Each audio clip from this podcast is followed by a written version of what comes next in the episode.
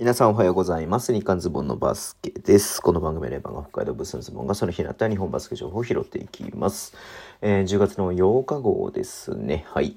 えっ、ー、とね、B1、B2、ま、B3 ね、えっ、ー、と、週末試合行われてますけれども、B1 の方はね、ちょっとすいません、YouTube の話してますので、B2 のことね、ちょっと拾っていこうかなと思ってます。まず、越谷アルファーズと東京 Z の試合ね、え、97対61で、えー、越谷が勝ってる、盤石で勝ってますね。越谷これで3勝1敗で、えっ、ー、と、アスフレは1勝3敗ということですね。うん。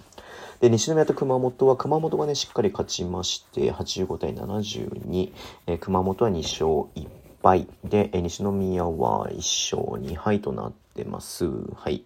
で、えっ、と、ライジングゼファー福岡と愛媛オレンジバイキングスの試合ね、これはだから2試合目になりましたけれども、愛媛が、えー、勝ちまして、愛媛が3勝1敗、えー、福岡はね、これで1勝3敗ってことになってます。うん。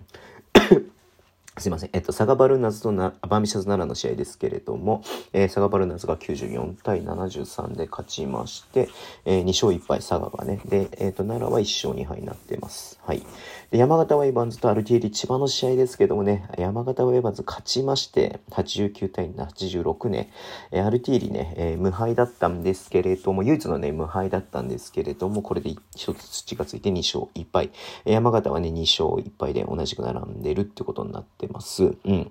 で、福島ファイヤーボンズと青森ワッツね、これがだからね、青森ワッツが勝ちまして、うん。はい、えー、これで青森が、えっ、ー、と、まあ、青森がね、唯一、えっ、ー、と、勝ち星がなかったんですけれども、1勝2敗になりました。うん。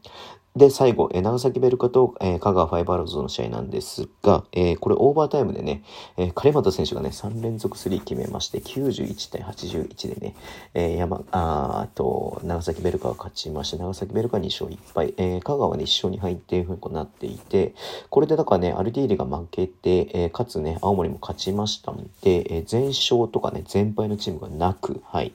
また明日のね、試合以下によってはだいぶね、順位も全然変わってくると思うし、まあまだ2節なんでね、順位どこはあんま言わなくてもいいと思うんですけれども、まあほんと混戦だなという感じの、えー、ね、えー、感じでなってますんで、えー、今シーズンすごくね、まあ昇格もありますんで、まあ降格もありますけれどもね、はい。えー、どんな感じにね、ビーストになっていくのかちょっと注目していきたいと思います。はい。えっ、ー、と、終わりにしたいと思います。Twitter の文章を発信します。フォローお願いします。一応毎日やってます。ラジオとこのアプリで聞いてる方はボタンを押してください。では今日もお付き合いいただきありがとうございます。それでは、いってらっしゃい。